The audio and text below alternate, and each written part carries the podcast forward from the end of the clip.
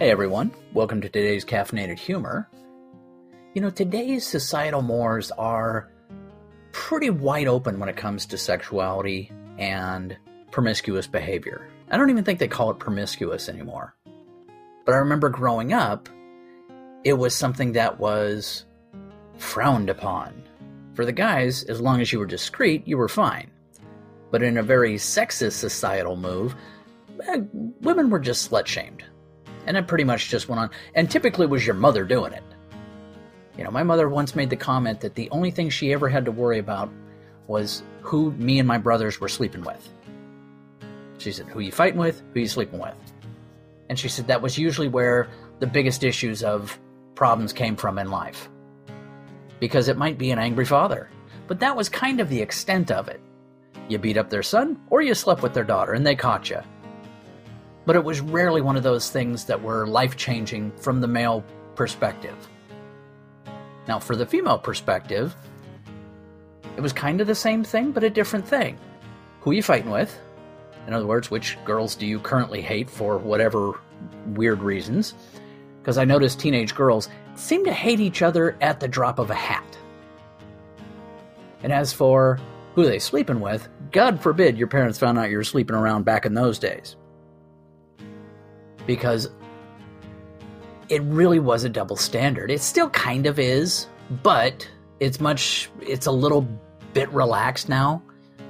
I mean, that was like a life-ending thing back then. It was like, God forbid your father find out you're sleeping around. He'd possibly take you out of school, maybe make you move and live with relatives.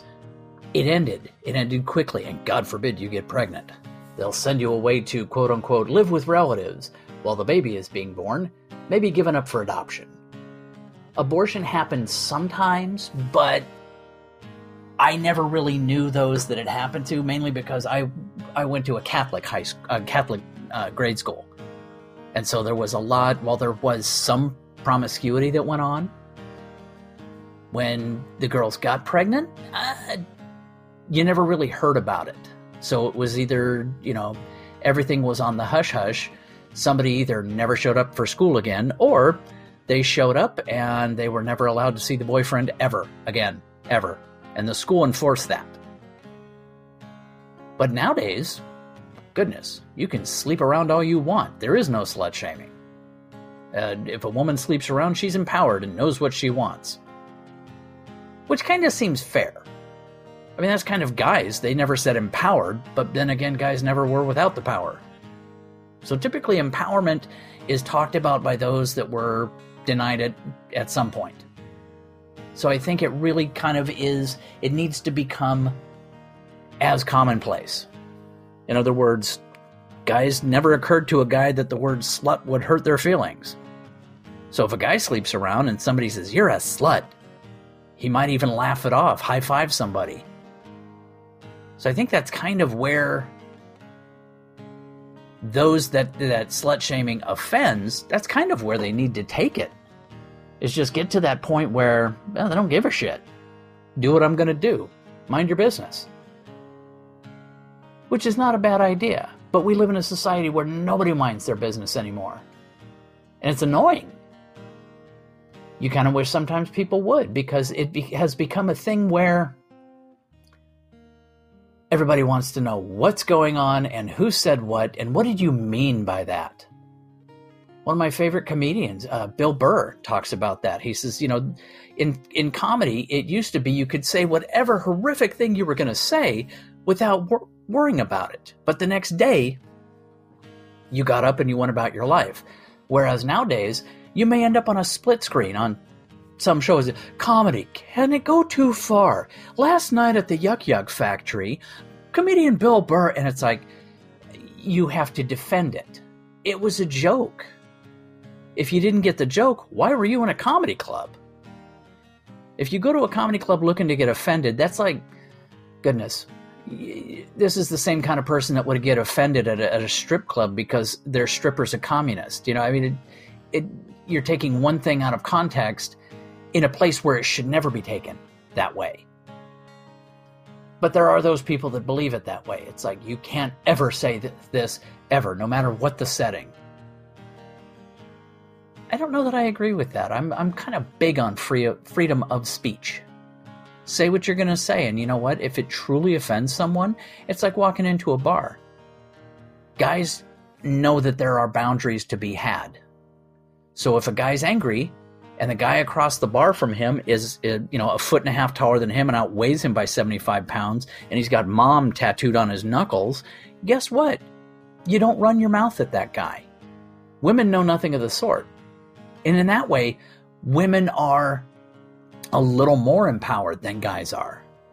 An angry woman oh and god forbid she have a drink in her has it in her head that she is a green beret and she will lay the smack down on and the only thing that really protects her is the societal taboo against hitting her. But you look at some of these videos online of these eh, women that are just pushed, eh, physically assaulting guys. And then if they, the guy happens to fight back and lands a blow, everybody flips out. And the same thing can happen with words. The same thing can happen with situations. But only if people find out about it.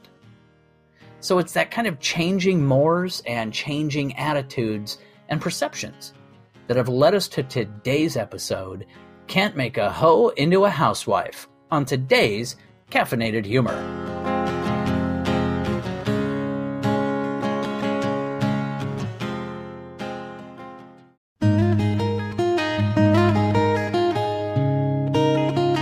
Let me paint a picture for you, and then I got a question for you.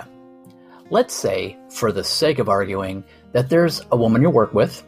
She's single, but as my grandmother would call it, living in sin with her boyfriend. Enter the new man. He's single, has some sort of legitimate reason to drop by her office, and while he's there, he hits on her unmercifully. She doesn't shut him down. In fact, every now and then they go to lunch. I'm not done. Add to this the fact that he has sent her flowers twice at work. Twice. Not once, but twice. Just want to make sure you, you have that last one.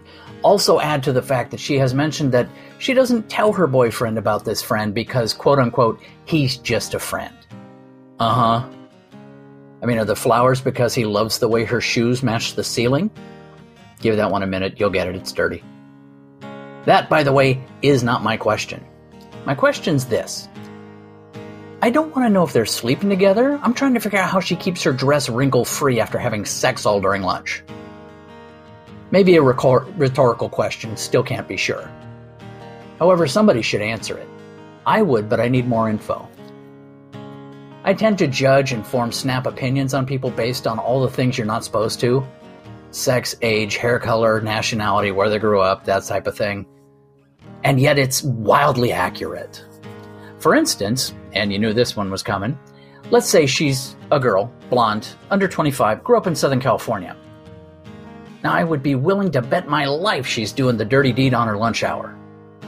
And not just missionary, but like some serious venial sin stuff, stuff you would see in Japanese porn.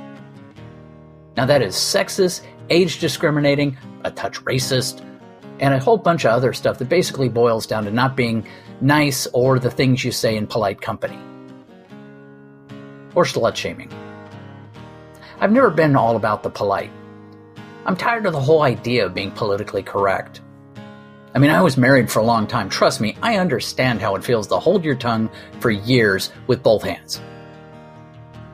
I made the conscious decision a while back to just speak my mind. Besides, nothing makes a type A head snap around fast than the timely use of a descriptive obscenity. And if it gets their panties in a twist, eh, so be it. God, that makes me sound horrible, doesn't it? Hmm, you might be right. However, back to the question. The outrage that some might have with a young girl deciding to have a lunchtime tryst is, to me, offset by the fact that unless there's a ring on her and her boyfriend's fingers, they're both free agents. And if her boyfriend doesn't notice that she comes home twice a week without her panties, with bite marks on her thighs, that is his oversight, her secret, and other than the sake of a heartless wager or a, a somewhat crude podcast, none of my business. Unless, of course, I happen to be the guy biting her thighs. Time for coffee. Hope you liked today's episode. I know I did. do me a favor. If you liked it, even if you didn't, listen to more episodes. Put it on the background, let it play like white noise, just something to help you sleep at night. Anything. I need you to listen. Share it if you can, support it if you can. Thank you. Have a great day.